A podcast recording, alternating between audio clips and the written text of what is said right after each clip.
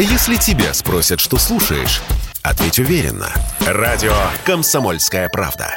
Ведь Радио КП – это истории и сюжеты о людях, которые обсуждает весь мир.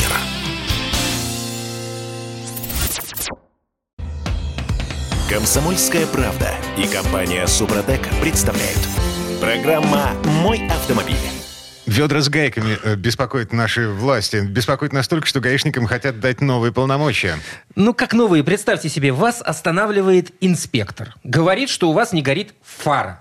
И теперь у вас семь дней на замену лампочки. А потом на техосмотр, в противном случае, мы изымаем СТС. Ваш СТС. Это Кирилл Манжула. И Дима Делинский. А еще редактор портала Осипов точка про у нас на связи. Андрей Ликосипов. Парни, доброе утро. Доброе. Доброе утро всем. Доброе утро. Форсаж дня. Так, в общем, в Госдуме созрели новые поправки в закон о безопасности дорожного движения, о техосмотре, о регистрации транспортных средств. Не успели мы привыкнуть к тому, что уже сейчас есть, да, значит, снова все это правит, к чертовой матери. По этим поправкам Госавтоинспекция будет запрещать эксплуатацию неисправных автомобилей. Законопроект одобрила правительственная комиссия по законопроектной деятельности, значит, в ближайшее время он поступает на рассмотрение в Госдуму и... Вперед из песни. Что получается? Гаишники снова будут проверять технические состояние машин прямо в дороге? Ну, здесь очевидно, фа- ну, фара не горит. Это все очевидно. Останавливают. И сейчас останавливают. Но у них есть, в общем-то, эти полномочия. Они, в общем, никто у них их не отбирал, если можно так выразиться. Но, с другой стороны, у меня, во-первых, такое ощущение, вот зачем все это делается? Наверное, нас считают абсолютно безответственными водителями, которые будут ездить на неисправных автомобилях. И, с другой стороны, наверное, государство пытается найти какой-то баланс между отменой техосмотра, тем послаблением, которое было сделано, по крайней мере, для частных автовладельцев, и, собственно говоря, все-таки... продолжить контролировать автомобиль. И тем самым, наверное, прививая какую-то, так сказать, ответственность самим автовладельцам. Потому что, понимаете, какая штука? Я вот недавно смотрел статистику по рейду, который был в Москве, по-моему, на прошлой неделе, что ли. И там было выявлено, в основном проверялся коммерческий транспорт, прежде всего таксисты, и было выявлено, что каждое четвертое такси в столице имеет серьезную техническую неисправность. И вот это проблема, на самом деле. А, погодите, минуточку. Значит, есть понятие «ласточка», да, а есть понятие «рабочая да. лошадь». Вот за да. рабочей лошадью, ну, как бы, ее пристреливают по, по, по окончании эксплуатационного срока. Нет? Да, но, но, понимаете, лошадь, она не двигается с той скоростью, с которой двигается автомобиль.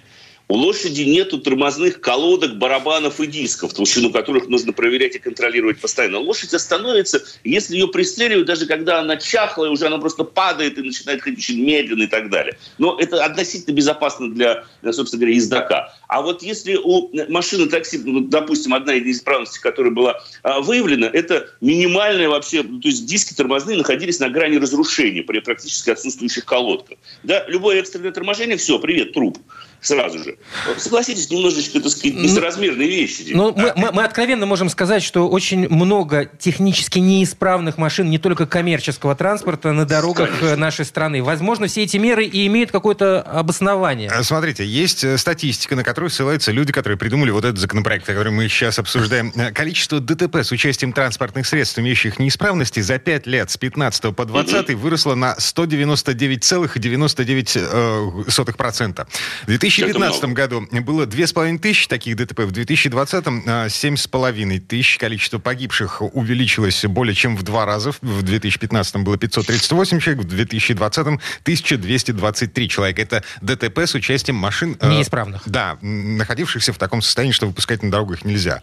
Официальная mm-hmm. статистика. Ну да, вот. Я согласен. Нет, есть действительно эта проблема. Никто же не отрицает сам факт наличия проблемы, но каким методом мы с ней боремся? И вот в данном случае я могу сказать, что в принципе, вот на мой взгляд, не знаю, согласится ли со мной отец, но мне кажется, что в этом смысле есть какая-то, какая-то сермяжная правда. Если сотрудники ГИБДД не будут, как говорится, перегибать палку и все-таки заниматься своими обязанностями. Потому Полос, что полосатую палку ты... перегибать. По, ну, какую угодно, да, неусловное выражение. Смотрите, вы привели, так сказать, статистику, которую в Госдуме, так сказать, собрали, да? Но там же нет указаний конкретно. Это были такси, допустим, неисправные, вот с таким ростом. Нет, конечно. или это были просто недобросовестные автовладельцы личного товара. Хорошо, ну, это, давайте мы, по... мне кажется, это не так важно. Второе, по-другому посмотрим на эту это, проблему. Это... Каким, каким чертом, каким образом вот эти самые таксисты, которых в Москве ловили на прошлой неделе, они вообще прошли техосмотр, получили диагностическую карту? Каким-каким? А я... а, а, всем известным образом, Дима. Вот. Отличный вопрос. Поэтому не мытьем, так катанем. Они хотят все-таки внедрить опять этот пресловутый техосмотр. Протащить его, конечно. Под сурдинку, я бы сказал. Mm-hmm. Ну да, под выборы, под выборы его отменили. Это было важно с политической точки зрения. А сейчас давайте будем э, предпринимать меры, которые позволили бы нам эту систему технического осмотра таки вернуть. Потому что ведь можно и несложно предположить, что сейчас... Вот один рейд уже был, я о нем рассказал. Сейчас они станут более массовыми в связи, так сказать, с идеей, которую мы обсуждаем. И потом соберется статистика, что выявляется огромное количество технически неисправных автомобилей. И, мол, давайте-ка мы все-таки вернем наш дорогой техосмотр, потому что он позволяет контролировать техническое состояние автомобиля, что не является правдой. Смотрите, значит, какие неисправности э, считаются критическими? За, за какие грозит запрет эксплуатации? Значит, э, угу. во-первых, это все прописывается по постановлением правительства. Проект перечня да. таких неисправностей подготовлен. В МВД он существует. В частности, запрещена эксплуатация при неисправных тормозах, неисправном рулевом управлении, при неисправности ремней безопасности, световых приборов и незаконном внесении изменений в конструкцию. Я подозреваю, что это не исчерпывающий список. Там безусловно, но вот представь себе, как сотрудник полиции на дороге будет проверять исправность рулевого управления, например. Mm-hmm. Неисправность тормозов, ремней безопасности. Ну, тормоза еще ладно. Он может просто посмотреть визуально, визуально и там, не знаю, диск истерт. С рулем тоже можно проверить. С рулем тоже можно проверить, особенно когда большой люфт рулевого колеса наблюдается, он на неподъездной машине, так сказать, сразу же ощутим. И, и ведь именно таким образом зачастую выявляются подобного рода неисправности. Потому что вот был случай, даже что когда пассажир остановленного такси рассказал, что он говорит, я еду, а тут все дребезжит. Я подошел гаишник, покачал машину, а там реально все дребезжало в передней подвеске. То есть там непонятно вообще, как этот автомобиль передвигался, как самому водителю было не страшно им управлять. Но эти факты существуют. И э, это, опять же, проблема. Но из-за чего это происходит? Из-за того, что, как я уже как-то говорил в одном из предыдущих эфиров, они массово, все таксисты массово приезжают в определенные технические центры, их собирают там к определенному времени, они дают бумажки, им ставят там штампики, они уезжают дальше. Реального технического контроля не существует.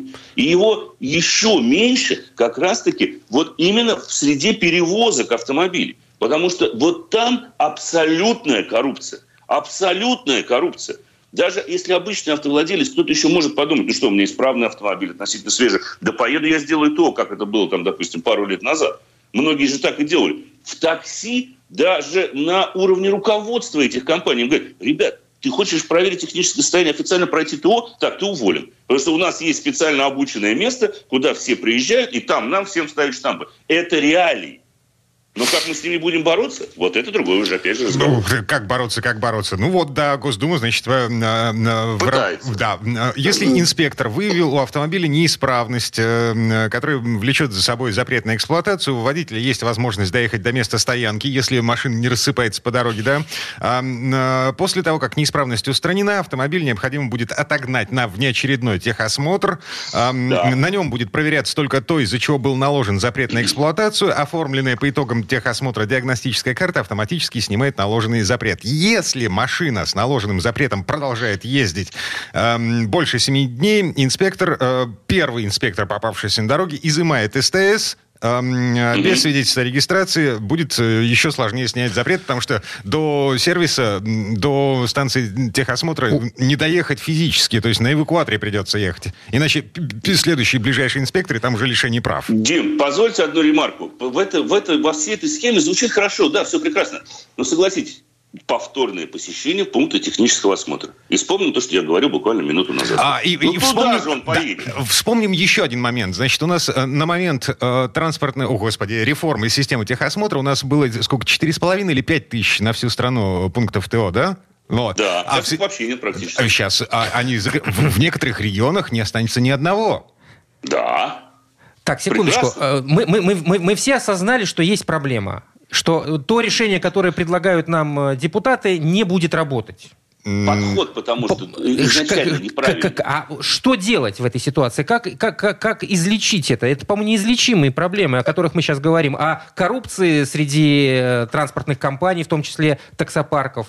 О том, что... Ну, коррупция неизлечимая. Слушайте, во всем мире совершенно успешно с этим борются. Вылечились? Вылечились давным-давно. Конечно. В соседней, в соседней Грузии, понимаете? А, а тут а какая-то проблема. В смысле, разогнать, как это называется, до основания, а затем мы наш новый мир построим, кто был...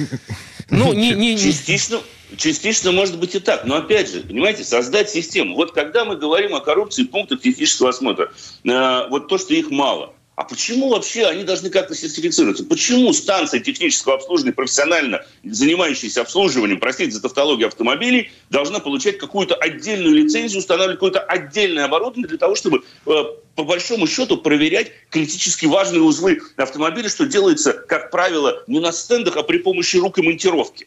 Понимаете, какая штука? Это тогда, когда был техосмотр. Сейчас его нет. Та же самая проблема. А ВОЗ и ныне там. А, ну, Мы слушайте, пытаемся ну... все время контролировать, не создавая инфраструктуры. А... Мы должны сначала создать условия для того, чтобы э, техосмотр можно было пройти легко и, собственно говоря, беспроблемно. Так, запасаемся попкорном, потому что все то, о чем мы сейчас говорим, это пока еще даже не проект закона, внесенный в Госдуму. Это, ну, просто бумажки. Это обсуждение законопроекта возможного.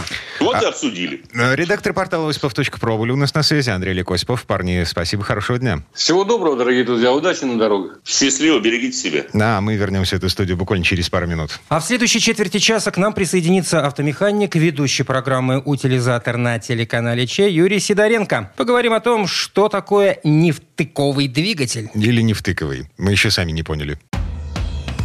«Комсомольская правда» и компания «Супротек» представляют. Программа «Мой автомобиль». Так, а сейчас у нас будет сложный вопрос. Почему нельзя делать все двигатели невтыковыми, невтыковыми? Давайте об этом поспорим. Невтыковыми или невтыковыми? Кирилл Манжула. И Дима Делинский. А, и Юрий Сидоренко, автомеханик, ведущий программу «Утилизатор» на телеканале Че. Юр, привет. Привет. Всем привет. Автомастер. Так, значит, давайте разберемся с русским языком для начала. Втыковый или втыковый? Невтыковый или невтыковый? Э, слушайте, ну у нас говорят э, в сервисе невтыковых. Я порадовала, озадачила в этой темой. Даже приятно. Вот. Невтыковый говорят в сервисе. Как правильно, никто не заморачивается. Просто если ты скажешь невтыковый, тебя могут не понять. Понятно. Вот. Так что, друзья мои, когда вы приходите, э, у меня двигатель невтыковый, говорят. И все понимают прекрасно, что это значит. Так, теперь, э, теперь мы бы хотели или понять, что, что, что, что, что такое невтыков... невтыковый двигатель? Ну, расскажу, откуда эта тема вообще возникла, Дим. Приехал ко мне клиент на машинке, на, на «Жигулях», на «Ларгусе». Вот. И у него, естественно, загнул клапана. Вот. Слетел ремень ГРМ и погнул клапана. Все. Поршнями погнуло клапана. Естественно, надо менять и поршни, и клапана. То есть все в порядке. Там капиталка получилась. И он говорит, а почему нельзя сделать двигатель невтыковый? А что такое невтыковый двигатель? То есть это когда клап... ремень ГРМ рвется, а клапана с поршнем не встречаются. Вот. Для этого в поршне обычно делались, ну, такие выемки. Проточки их называли. Вот. И, соответственно, то есть клапан, даже если они соприкасались вообще вместе, то есть в момент, когда поршень пришел наверх, а клапан остался, ну, то есть в открытом положении, то это их не загибало, потому что хватало места, чтобы они не бились. Вот это назывался невтыковый мотор. И, соответственно, он очень сильно, этот клиент, он возмущался по этому поводу, говорит, какого фига это все происходит, почему так нельзя делать, для чего вот это все гнет. И там даже целая теория заговора у нас была. Мы обсуждали Ну, довольно долго пили чай и обсуждали этот вопрос прям, прям аж до, до ора доходило. Вот такая вот так, история. То есть, по большому счету, есть два типа двигателей. Вот. Одни двигатели построены так, что при обрыве ремня ГРМ клапана не встречаются с поршнем. Другие двигатели построены так, что э, при обрыве ремня ГРМ или цепи, я не знаю, у меня вот цепь, например. Значит, у кого что? Ну, да, в общем, неважно. Да. А, ну, без да, разницы, ты, рвется все. Ты гарантированно попадаешь на капитальный ремонт двигателя, потому что э, поршень встречается с клапанами. Э, первый тип, там, где все нормально, называется невтык... невтыковый. Невтыковый. Хочешь сказать невтыковые все-таки. Ну да. А второй тип втыковые, втыковые. Ну да, ну, ну их просто называют, их никак не называют. А в чем причина? Почему То производитель есть... разделяет? Почему не сделать все двигатели одинаково, чтобы обезопасить людей от этих самых проблем при разрыве ГРМ, ремня ГРМ? Слушай, ну там куча всяких вопросов. Тут версий вообще масса. Есть одна, это чуть ли там, значит, я называю утопическая. Это что все производители договорились. Вот. И сделали так, чтобы никто не делал двигатели невтыковые. Вот. Для того, чтобы брать денег как можно больше. Но это, ну, это, это не утопия, это какая-то конспирология. Конспирология. Угу. Чистой воды. ну, ну, такая. Ну, как бы то, что они договорились, это вряд ли. Вот я говорю насчет договора. Никто, я думаю, ни с кем не договаривался. Просто-напросто для того, чтобы сделать, ну, невтыковый мотор, это надо просто... Это дороже. Ну, надо поршень точить по определенному. Соответственно, нужно немножко э, технологии менять. Э, и, э, ну, и, и делать по-другому. Не, ну, то есть это удорожание происходит. Слушайте, У нас б- сейчас б- идет все б- к удешевлению. Погодите, погодите, секундочку. Э, окей, э, я предлагаю, предполагаю, значит, такую маркетинговую политику. Типа, дорогие друзья, мы продаем вам суперсовременный двигатель, в котором сделаны специальные проточки в головке поршня, вот, благодаря которым ваш двигатель никогда не попадет на капиталку в случае обрыва ремня ГРМ. Ребята, это же, ну, как бы, это золотая жила. Это фишка для рекламы. Ну, это, конечно, фишка классная для рекламы. Только вопрос в том, что машины и так разбирают, и их и так не хватает. Вот. И зачем вкладывать больше э, в, то, что, э, в то, что может стоить дешевле? Ну, это мое личное мнение. Mm. Вот. Хорошо, в этой ситуации, получается, главный вопрос, как вовремя понять, что твой ремень или цепь вот-вот навернется. Вот это, кстати, самая сложная ситуация. И могу сказать, за этим даже проследить нельзя. Иногда у нас приезжают, говорят, посмотрите, пожалуйста, мне ремень ГРМ. Чтобы добраться до ремня ГРМ, надо будет, ну, очень, ну, много разобрать всего. Это не как на наших восьмерках, девятках, девятках было. Там скинул, один болтик открутил, и все, у тебя уже крышка снята, и все видно, грубо говоря, в каком состоянии. Нет, она, бывает сложно добраться. Но надо следить, конечно, за пробегом, который рекомендует производитель. И вот именно менять прям... До этого пробега вы добежали, и если ничего не произошло, то обязательно меняйте ремень ГРМ. Потому что к нам приезжает, например, э, производитель рекомендует на восемьдесят тысячах ремять, э, на восемьдесят тысячах менять ремень ГРМ, а люди приезжают сто тысяч, он еще не менял. Но этот человек практически по лезвию брит выходит. Потому что сейчас он стуканет и трн, и все. И сразу же капиталочка мотора. А то и новый мотор, потому что бывает, что даже, ну, за запчасть невозможно найти. Потому что у нас моторы, блоки теперь одноразовые делают. Mm-hmm. Так, и, mm-hmm. а, что получается? Значит, мы э, э, на плановое ТО, заезжая по регламенту, прописанному в сервисной книжке, э, мы, вне зависимости от состояния ремня, мы его меняем. Точно так же и с цепью. Ну, конечно, да, естественно. То есть по, по регламенту мы меняем однозначно. И опять же таки, если у вас появился расход масла, например, то э, а машина не дымит, ну, к примеру, а расход масла приличный. То есть надо посмотреть, если у вас где-то есть, потом вниз заглядывать и видеть, что потек идет со стороны ремня ГРМ, масляный, например. Вот, ну, снизу на, кар, на, на поддоне картера. Все, надо будет заехать в сервис, чтобы вам сняли крышки и посмотрели. Потому что если течет, например, сальник, сальник распред вала или колен вала, то, э, может быть, там, я не знаю, потекла там, например, помпа э, водяная, э, антифриз потек. Если вот это все попадает на ремень ГРМ, соответственно, резина начинает изнашиваться, какой бы он крепкий не был. И все. И ремень ГРМ идет под... Он просто разрушается, там зубья срезает. Потому что встречаются же не только, когда ремень ГРМ рвется, а встречаются клапана, когда, например, там четыре-пять зубьев срезало, ремень перескочил. Все, клапана начинают стуч... Сначала не подстукивают, а потом делают так... И все. И встречаются. Такие ролики даже в интернете есть. Кстати, но цепь же все-таки, цепь ГРМ, я имею в виду, живет подольше, чем резина. И... Ну, конечно. Тут, тут, тут конечно, вновь конечно. возникает вопрос, почему все производители не ставят именно цепь? Ну, потому что это же, это же шум. Это, ну, это, другая тех, это другие технологии. То есть все, вообще считают, что машина с ремнем ГРМ, она более практичная. Ну, потому что и замена проще. И дешевле. Мы же... ну, конечно, дешевле в производстве, а замена, она тише работает. И замена проще. Потому что реально поменять ремень ГРМ, это ж не мотор разобрать. Потому что если, например, на бэ эм вэ задние две цепочки менять, которые там на распред вал приходят, то там, там реально там надо мотор вынуть, там нельзя просто так поменять. А ремень ГРМ, он, например, там приезжает вот, э, Форд, ну что на нем, то есть не Форд, Митсубиси, вот как у тебя. Да, меня вот. Уже. И спокойно все... Ну вот, и спокойно там все делается без проблем. Причем это не какие-то космические деньги. Единственное, что, друзья мои, я вам вот, вот просто, вот как автомеханик, владелец автосервиса, вам рекомендую. Пожалуйста, если уж вы полезли в ремень ГРМ, купите оригинальные запчасти в хорошем магазине, чтобы это было действительно качественно. Потому что многие начинают ставить не оригинал. Я говорю, ну, блин, работа все-таки стоит денег. И если вдруг он этот ремень провернет или он порвется, это вы попадете на замену, ну, реально э, много чего. Вот, поэтому э, покупайте оригинал. И помпу тоже берите нормально. Потому что если помпа потечет, ремень придет в, негод... в негодность, его порвет. Вот.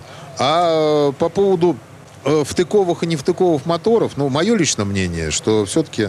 Давайте мы, я вот так подведу итог. Что все-таки здесь совершенно объективная причина из-за того, что у нас все сейчас уменьшается. Э, вот. Ну, все реально уменьшается. У нас же моторы теперь становятся... Э, камеры сгорания меньше, вот, но добавляются турбины, правильно? сто пятьдесят есть... лошадей с э, одна целая две десятых литра. Фантастик вообще звучит. Да, так. да, да. Вот. А раньше моторы были какие? Вот это мое мнение как автомеханик. Там, извините, поршень был, вот его берешь и маешь вещь, называется. То есть сейчас поршень так непонятно иногда. Лежат многие... Вот лежат несколько поршней, непонятно какой с, с чего. У меня такое ощущение, что они все с мотоцикла, понимаете? То есть они маленькие все. Вот. А тогда поршень был здоровый. А для того, чтобы сделать проточки в поршне, соответственно, ну, он должен быть толще. Ну, понимаете? Вот. И, э, э, и тяжелее. Соответственно, мотор будет дороже, он будет больше жрать бензина и так далее. Вот, соответственно, э, сейчас, так как поршни маленькие, все маленькое, проточки там делать некуда. Ну, просто негде это делать. Вот. Поэтому следить за ремнем ГРМ, и будет все нормально. И будет вам счастье. А, приговор, да. Звучит как приговор. А, Юрий Сидоренко, автомеханик, ведущий программы «Утилизатор» на телеканале Че, был у нас на связи. Юр, э, спасибо. Спасибо. Счастливо. Большое спасибо. Всем удачи. А мы вернемся буквально через пару минут. В следующей четверти часа у нас Федор Буцко. Тема такая. Можно ли поменять батарейки в электромобиле, вместо того, чтобы ждать, пока он зарядится? «Комсомольская правда» и компания «Супротек» представляют. Программа «Мой автомобиль». На этом мы вернулись в студию радио «Комсомольская правда». Я Дмитрий Делинский. Федор Буцко здесь у нас на связи. Федь, доброе утро. Доброе утро. Давайте в этой четверти часа поговорим про электричество. Тут подъехали кое-какие новые технологии, которые вроде как, возможно, таки поменяют нашу с вами жизнь. Ну, как нашу с вами? Жизнь тех людей, кто задумывается над покупкой э- электромобиля. Возможно, станет чуть-чуть, хотя бы чуть-чуть удобнее. Как тебе такое, Илон Маск? Ну что, самая большая проблема с электромобилем это, это зарядить его. Ну, допустим, вот мы встали на трассу, значит, едем из Москвы в Петербург или из Петербурга в Москву. На обычной машине, э, ну, что, бензин кончился, заехали на заправку, их там немного, но тем не менее. Они есть, заехали на заправку, э, потратили условно десять минут на то, чтобы э, долить полный бак, и мчим дальше. Если под нами батарейки, мы там часа на полтора-два. Ну да, если только мы не, на, не в Америке, и у нас не Tesla, и мы не заезжаем на заправку Илона Маска Суперчарджер, где, значит, сто пятьдесят э, мегаватт тебе сразу там вливается в автомобиль, и, соответственно, за двадцать минут можно там девяносто процентов залить. Хотя, говорят, это для батареи не очень полезно. Вот этот супербыстрый ток, это ну, под вопросом, потому что он быстрее разрушает вот эту самую тяговую батарею. А, да и нет их столько. У, на, у нас-то, по крайней мере, не хватает. И не хватает и сильно в Китае. Китай – это главный сейчас мировой рынок по а, покупке, по продаже электромобилей. Они в декабре показали вообще рекордную статистику. У них двадцать два с лишним процента автомобилей проданных были электрическими. Представляете, да, это же миллионы. А это при а, том, что страна-то, в общем, сопоставима по размерам с Россией. Да, в Китае это очень быстро. Электрификация идет сверхъестественно быстро. Нигде так нет. То есть есть тоже страны, где там покупают электромобили, там Норвегия какая-нибудь. Но вот в, если смотреть на мир, на, на, на вот эту, так сказать, карту продаж, то это, конечно, очень-очень много. Потому что, ну, скажем, в прошлом году, в принципе, в мире э, в два с лишним раза выросли продажи электромобилей. А это... я, я, я понимаю, когда европейские страны массово переходят на электромобили, потому что, э, ну, куда там поехать? Там расстояния, ну, как бы совсем небольшие. Значит... Нет, абсолютно не соглашусь с тобой. Европейцы много ездят, и там совершенно нормально на выходных поехать из Германии в Италию, а, из, из Австрии во Францию, из Бельгии там, на другой конец, там, не знаю, Голландии или Франции. Это совершенно нормальная ситуация. Ездят, ездят. Это не, не совсем так. А, ну, окей. Значит, в Китае расстояния примерно такие же огромные, как в нашей стране, но, тем не менее, электромобилификация там идет э, бешеными темпами. Да, и, собственно, да, пока еще этих электромобилей, в принципе, в мире не так уж много, типа их там порядка шестнадцать миллионов, но на самом деле вот очевидно, что там, к концу вот текущего года их будет уже там тридцать пять миллионов, например, и так далее. Интересную технологию предложили, уже даже не предложили, а реализовали в Китае. Это идея замены батареи. То есть О. ты... как владелец электромобиля не стоишь и ждешь, пока же она у тебя зарядится. А ты вот прямо вот проезжаешь как мимо заправки, и, соответственно, тебе ее меняют. Да, слушай, а... я, я такую штуку видел, работает вполне ничего себе в случае с электрическими мопедами. Вот эти мотороллеры маленькие. Велосипедами, да, сейчас много доставок. Вот в Москве, в Петербурге работают с электро, там, велосипедами, и, соответственно, ты можешь тоже зайти в магазин и увидеть, что там же стоят на зарядке эти самые небольшие батареи, и курьеры приходят, одну поставили, другую взяли и поехали. Ну, это проще, конечно, с велосипедом. А, в случае а с машиной с машиной? это сложнее. Да, с машиной сложнее, но дело в том, что вот в Китае есть очень крупный холдинг, который, собственно говоря, один из крупнейших производителей этих самых тяговых аккумуляторов для электромобилей совершенно разных марок. И так-то обычно заказывали разные марки нам такую батарею, такой-то формы, такой-то конфигурации и так далее. И сейчас вот этот самый холдинг предложил, а давайте мы унифицируем батарею. Вы можете ставить там одну, две, три, четыре. То есть, это, если вам нужно больше э, запас хода, пожалуйста, ставьте несколько. Если не нужен такой, хотите подешевле машину сделать, ставьте там меньше этих блоков. Но в любом случае они создают, уже запустили собственную сеть станций для быстрой замены батарей, э, которая работает для владельцев автомобилей, соответственно, электромобилей разных марок. Э, и это происходит очень быстро. Процесс полностью автоматизирован, работает робот, занимает вроде как около одной минуты. Ну, то есть, наверное, там я, я с трудом представляю себе прям за одну минуту замену этой батареи, но тем не менее, наверное, там это будет уже сравнимо по времени со временем э, заправки бензином или дизельным топливом. Одним словом, это интересный проект. Э, уже прежде рассматривали другие компании такую возможность, скажем, Илон Маск тот же с Теслой, э, от нее, впрочем, отказался. Был европейский стартап, который тоже это предлагал сделать, но тоже не пошло. А у китайцев пошло. Но посмотрим, насколько это будет распространено. Однако вот уже первые станции в Китае работают. Слушай, но но, пока... Смотри, зарядки же умудрились унифицировать э, зарядные устройства для мобильных телефонов. И тоже нет. Ну, как ты знаешь, э, вот э, не совсем. Уже давно хотят, да, Европа требует, что давайте уже все унифицируем, потому что ну, невозможно вот эти десять проводов, один для этого, другой для этого. Давайте уже какой-то один стандарт выберем. И действительно, это было бы удобно, если бы у нас был один стандарт там, ну, для там, мобильных устройств, один стандарт для автомобилей. Но пока он разный. И вот сейчас, допустим, если вы едете по, по России, там, по, не знаю, по Москве, вы ездите на электромобиле, то вы наверняка себе а, скачали приложение PlugShare и смотрите, где какие зарядки, как они работают и а, вот какой разъем там существует. Кстати, в Москве активно развивается сеть а, зарядок для электромобилей. У нас к двадцать третьему году будет шестьсот новых зарядок поставлено, а уже в этом году мэрия объявила, где будут стоять пятьдесят новых зарядок с мощностью тока шестьдесят киловатт. Это очень много. То есть, это значит, что вы минут за двадцать-тридцать можете залить практически там полный бак, условно. Ну, то есть, почти полностью зарядить батарею. Дальше уже вопрос, какая у вас батарея, какой ток она вас принимает и так далее. Есть вопрос.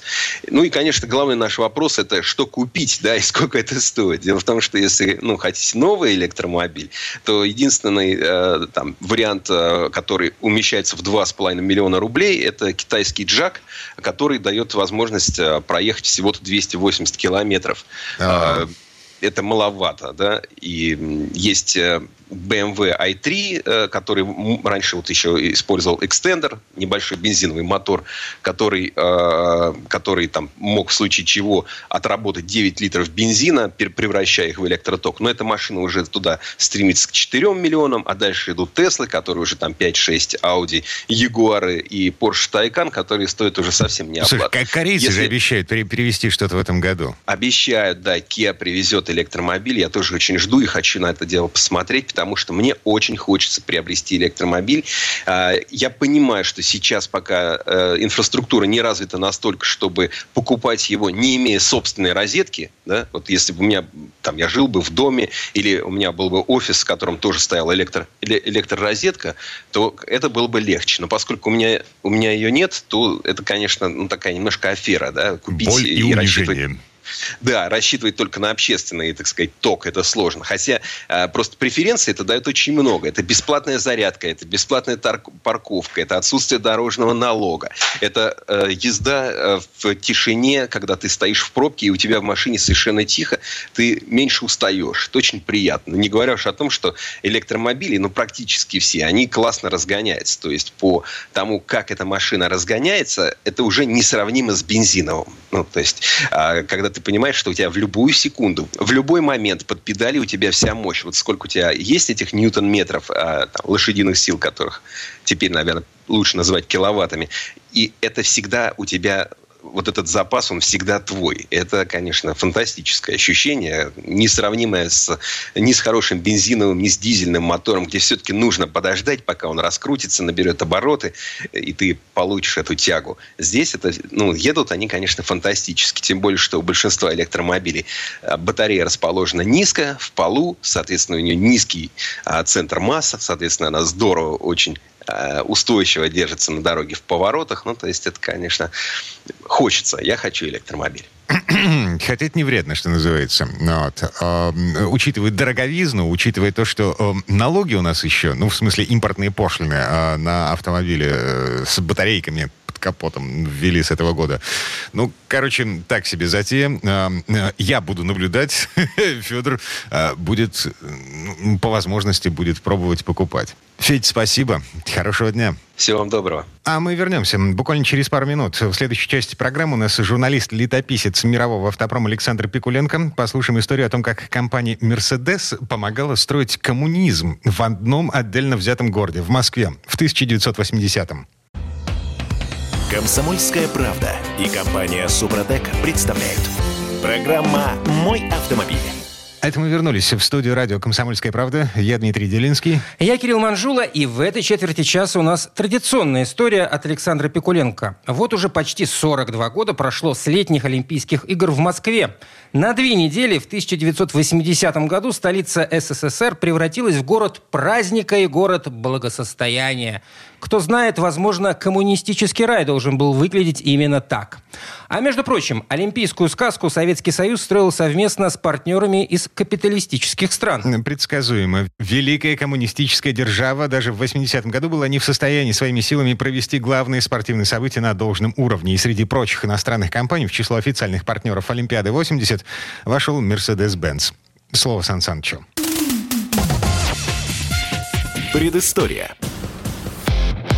Москвичи постарше вспоминают о летних Олимпийских играх тысяча девятьсот восьмидесятого года с особой теплотой. Молодежи непонятно. Сегодня наша столица мало в чем уступает крупным городам мира. Тогда же все было иначе. Эти две недели с девятнадцатого июля по третьего августа тысяча девятьсот восьмидесятого года запечатлелись в памяти не столько яркими спортивными достижениями, сколько диковинными переменами в быту. Именно тогда отношения Mercedes-Benz с нашей страной поднялись на олимпийскую высоту. Марка стала партнером Московской Олимпиады восемьдесят.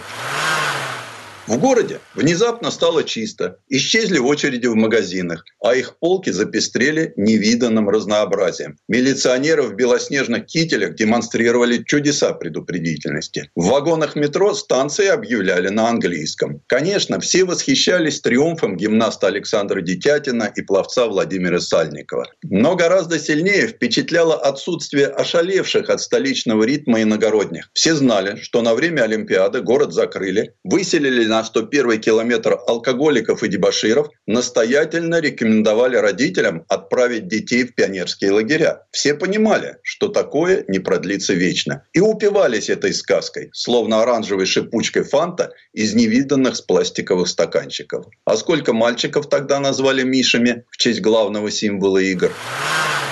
Пожалуй, это были самые необычные Олимпийские игры в новейшей истории. Право провести их Москва отобрала у Лос-Анджелеса с тридцатью девятью голосами членов Международного Олимпийского комитета против двадцати. Впервые играм предстояло пройти не просто в социалистической стране, а главной из них – СССР, хлесткая пощечина американцам в разгар холодной войны. Вскоре им представился отличный повод отыграться. Советские войска вошли в Афганистан. Соединенные Штаты немедленно объявили Олимпиаде восемьдесят бойкот и даже провели в Филадельфии альтернативные игры, где участвовали спортсмены из двадцати девяти стран. Еще до старта далеко, но проснулась Москва. Пел с неуловимым западным шиком эстонский рокер Тынис Мяги. Устроителям Олимпиады восемьдесят пришлось провести поистине титаническую работу. Москва будто действительно пробудилась от спячки за железным занавесом. Сегодня это непостижимо, но до тысяча девятьсот восьмидесятого года в СССР не было ни одного аэропорта международного уровня. Внезапно обнаружилась нехватка всего – от одноразовой посуды и кроссовок до коммутаторов международной связи. Меж тем на карту был поставлен престиж державы. Готовясь к играм, мы закупали лучшее. восемьдесят четыре зарубежные фирмы получили статус официального поставщика летней Олимпиады в Москве. Первый в августе тысяча девятьсот семьдесят шестого года его удостоилась компания Adidas, а в октябре тысяча девятьсот семьдесят восьмого этот почетный титул был присвоен концерну Daimler-Benz. Контракт между Олимпийским комитетом СССР и немецкой компанией произвел сенсацию.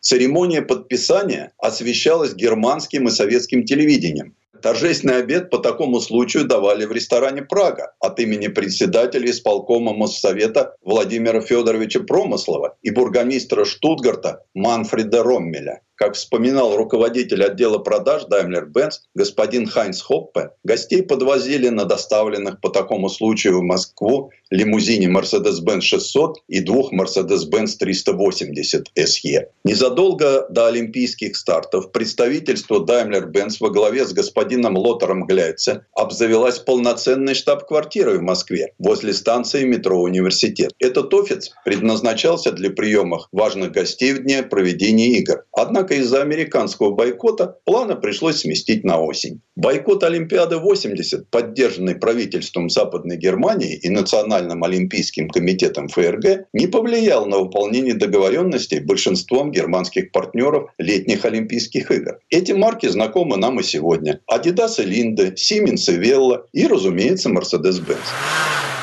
То были, наверное, самые необычные Олимпийские игры, и их сопровождали не менее странные события. Будущий глашатай эстонской поющей революции Тынис Мяги провел Олимпиаду не в Таллине, помимо Москвы олимпийские старты проходили еще в эстонской столице, Ленинграде, Киеве и Минске, а в Москве и вместе со всеми многими провожал в последний путь Владимира Высоцкого. А на широкие экраны столицы вышел первый советский фильм «Катастрофа и экипаж» с первой же советской эротической сценой, что обсуждалось ничуть не меньше спортивных достижений и проводов Высоцкого. А потом улетел Мишка, его провожали словно самого близкого. Это была вершина долгой и последовательной работы. О ее важности можно было судить потому, что она находилась под контролем Центрального комитета ка пэ эс эс, докладывая в цэ ка о ходе подготовки игр председателю оргкомитета Олимпиады восемьдесят Игнатий Новиков особо выделял предложение концерна Daimler-Benz из эф эр гэ как наиболее интересное и крупное по объему. Подчеркивалось, что речь идет о транспортных средствах специального назначения, которые отечественная промышленность не производит. Предложение включало безвозмездную передачу в дар оргкомитету пятнадцати автомобилей, кроме уже полученных по спецназначению двух автомобилей. Пять специальных микроавтобусов Mercedes-Benz О триста девять для судейства на велогонках, марафоне и соревнованиях по спортивной ходьбе. Шесть специализированных автомобилей, мусоровозов и лососов и скорой помощи. Три легковых Mercedes-Benz двести восемь эс и легкового удлиненного Mercedes-Benz двести пятьдесят. На условиях бесплатной аренды сроком до двенадцати месяцев передавались еще восемнадцать единиц техники, десять микроавтобусов Mercedes-Benz О триста девять, шесть легковых Mercedes-Benz двести восемь эс, два легковых удлиненных Mercedes-Benz двести пятьдесят. Общий взнос Daimler-Benz в олимпийское движение составил таким образом один миллион двести пятьдесят тысяч немецких марок. Кроме того, представители германской стороны предложили организовать техническое обслуживание автомобилей на дорогах, открытых для международного сообщения. Москва-Брест, Москва-Киев-Чоп. Всего речь шла об одиннадцати станциях техобслуживания.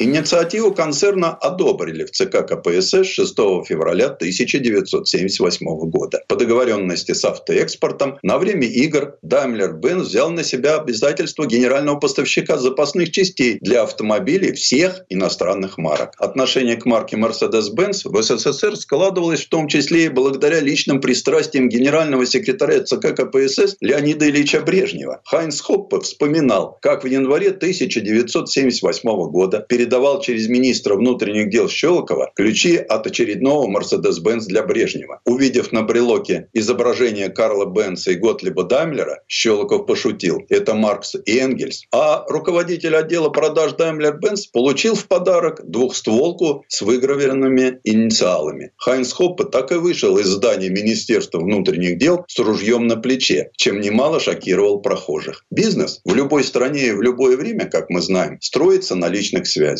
А немецкий автоконцерн участвовал едва ли не во всех крупных мероприятиях, проводимых в то время в СССР. Предыстория. Сан Саныч, спасибо. Это был Александр Пикуленко, летописец мировой автомобильной индустрии. И у нас на этом все. Дмитрий Делинский. Кирилл Манжула. Берегите себя. Программа «Мой автомобиль».